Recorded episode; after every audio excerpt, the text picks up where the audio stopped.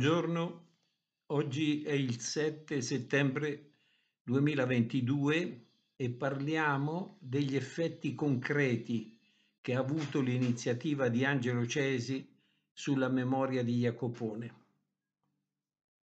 Di certo, avendo accettato di tagliare gli ultimi dieci anni della vita di Jacopone, Angelo Cesi si dovette premurare di eliminare dall'archivio vescovile di Todi ogni traccia di Jacopone posteriore al 1296, come parallelamente il cardinale Cesare Baronio dovette farsi carico di far scomparire ogni documento riferibile a Jacopone dall'archivio della Curia romana.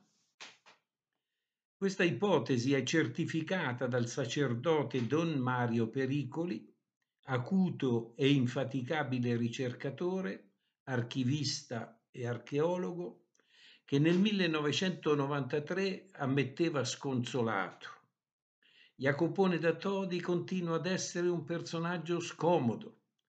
La scomunica di Bonifacio VIII continua nel suo deleterio effetto non ci resta che constatare la crudele e lunga segregazione dell'ultimo cittadino che scompare dalla scena come religioso e come uomo.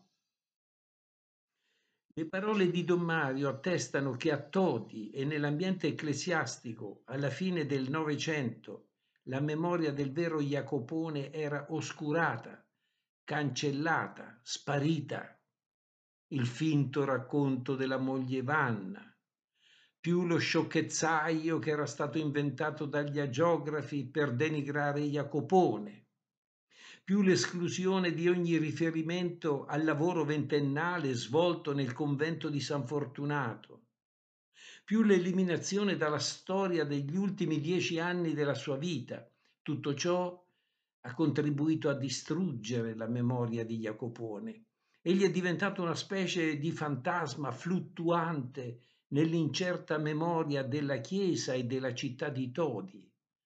Anche nelle scuole di Todi, compreso il liceo che porta il suo nome, nelle biblioteche della città e della curia, nei conventi francescani, femminili e maschili, insomma un buco nero da cui non emergeva più alcun barlume di luce. Perbacco si dirà. Com'è possibile accreditare racconti che sono contraddetti da ciò che si deduce con assoluta chiarezza e forza dalla lettura delle laudi? Il fatto è che con la sua immagine e la sua memoria scomparvero per almeno quattro secoli anche le laudi. In un testo dedicato alle laudi pubblicato da Serge Elizabeth Hughes a New York nel 1982 si fa questa sorprendente osservazione.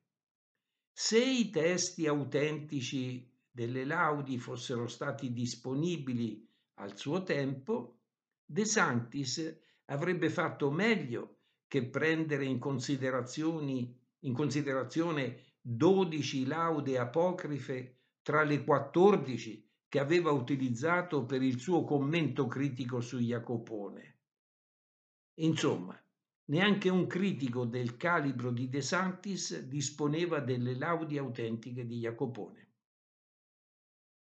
E George Peck, in un testo pubblicato dalla Università di Alabama nel 1980, scrive La comprensione dell'opera di Jacopone in Italia è stata ostacolata da un curioso fenomeno critico, la separazione del misticismo dalla poesia.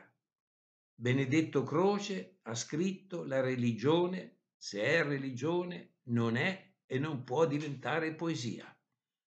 E George Peck commenta questa idea assurda proposta da uno dei pensatori più autorevoli della cultura europea ha condizionato pesantemente la critica letteraria italiana. Alla fine dell'Ottocento la memoria della vita di Jacopone era stata smarrita tra le bugie e le deformazioni della agiografia cattolica, mentre la reputazione della sua poesia era falsata da pregiudizi antireligiosi e dalla scomparsa delle sue laudi autentiche. L'oscuramento della memoria e la visione distorta della vita e della poesia di Jacopone hanno continuato a produrre a Todi, fino ai nostri giorni, racconti calunniosi sulla figura del poeta e interpretazioni distorte delle sue poesie.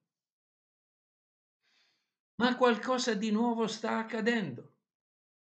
Come per miracolo, nel nuovo millennio torna a risplendere la spiritualità di Jacopone e con la spiritualità la straordinaria bellezza della sua poesia. Nel prossimo e ultimo podcast me ne renderò conto con stupore e gioia.